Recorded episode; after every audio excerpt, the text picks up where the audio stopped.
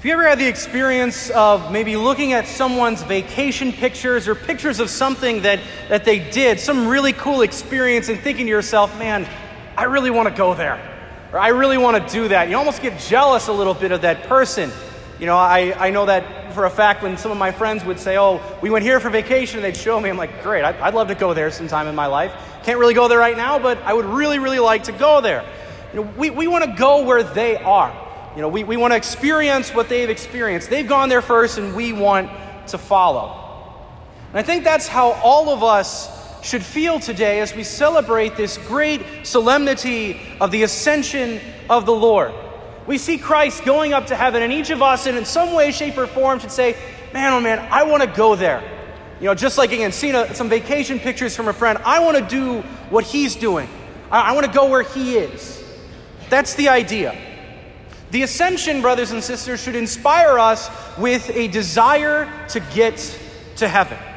That we want to go where Christ is, to be where He is, to see what He sees, and to experience what He experiences.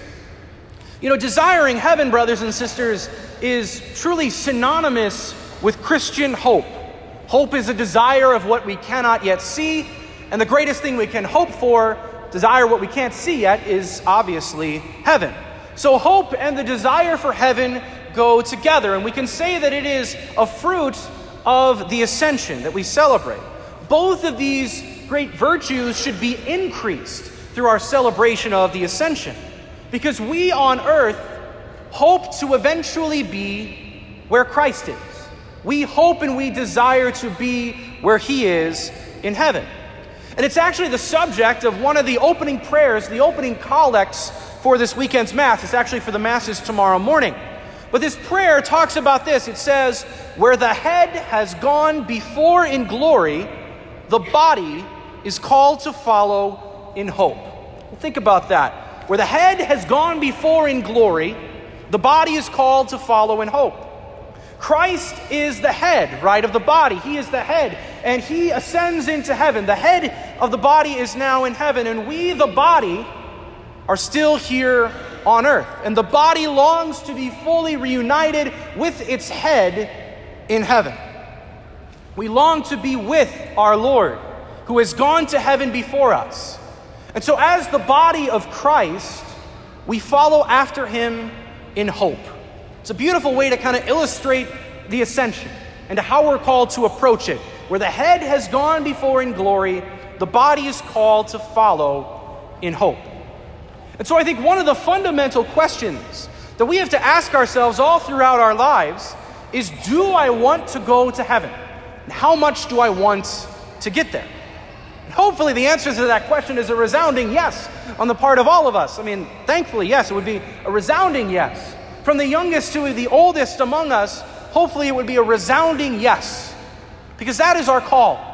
Our calling is to eventually be united with our Lord in heaven. And as baptized members of the body of Christ, that is the prospect that is held out for us from our beginning days in faith, that we can be with God in heaven. So we should want to be with Him too. That is the hope that belongs to our call, as we heard in our second reading from Paul's letter to the Ephesians. The hope that belongs to our call is heaven. But if we look back at the first reading that we heard today from Acts of the Apostles, we almost get a little warning about hope, or a little warning of maybe one extreme of approaching the ascension. And we hear it actually in the words of the angel to those apostles, where the angel said, Men of Galilee, why are you standing there looking up at the sky? You know, it's almost like, okay, why are you just looking at those vacation pictures? If you want to go there, then get up and go. Looking at it forever isn't going to get you there. And so the angel is saying just looking up to heaven, at least having our eyes set there, isn't going to necessarily get us there. Not only should the ascension increase our desire for heaven, but it should move us to action. Action that can help us get to heaven. Because our hope for heaven cannot be restricted to mere sentiment, it cannot just be an attitude, it can't just be a point of view that we have. It must be real. It must be lived and it must inspire everything that we do here on earth. Everything that we do here on earth should be done out of a desire and a hope for heaven. So we can say, Yes, I want to get to heaven. We can say that as much as we want, but if our actions don't correspond with what we might profess or what we might desire, it'll really be for naught.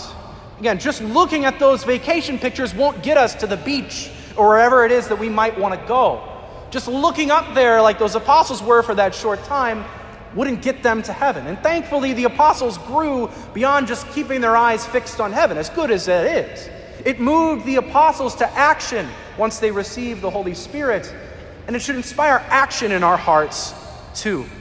We need to show our desire for heaven and how we live and the actions that take up our lives. And maybe that can be our barometer, that maybe at the end of each day, at our examination of conscience, we can pray and maybe ask ourselves, how well did I show my desire for heaven today? If someone saw me who didn't know me from Adam, how would they know that I wanted to go to heaven? How well did I show my desire to get to heaven? Or am I just looking up, hoping that heaven is something that's just going to happen to me eventually? That's the question that we have to ask. And ultimately, the degree to which we show our desire for heaven is the amount of hope, really, that we have. Hope being the desire for heaven. Because if we think about it this way, hopelessness means we no longer want heaven. We no longer want to go there. We no longer live out that desire. And that, that certainly cannot be us, right? We must have a great desire in our hearts for heaven and want to show it in everything that we do. We must be imbued with hope, wanting heaven above all else.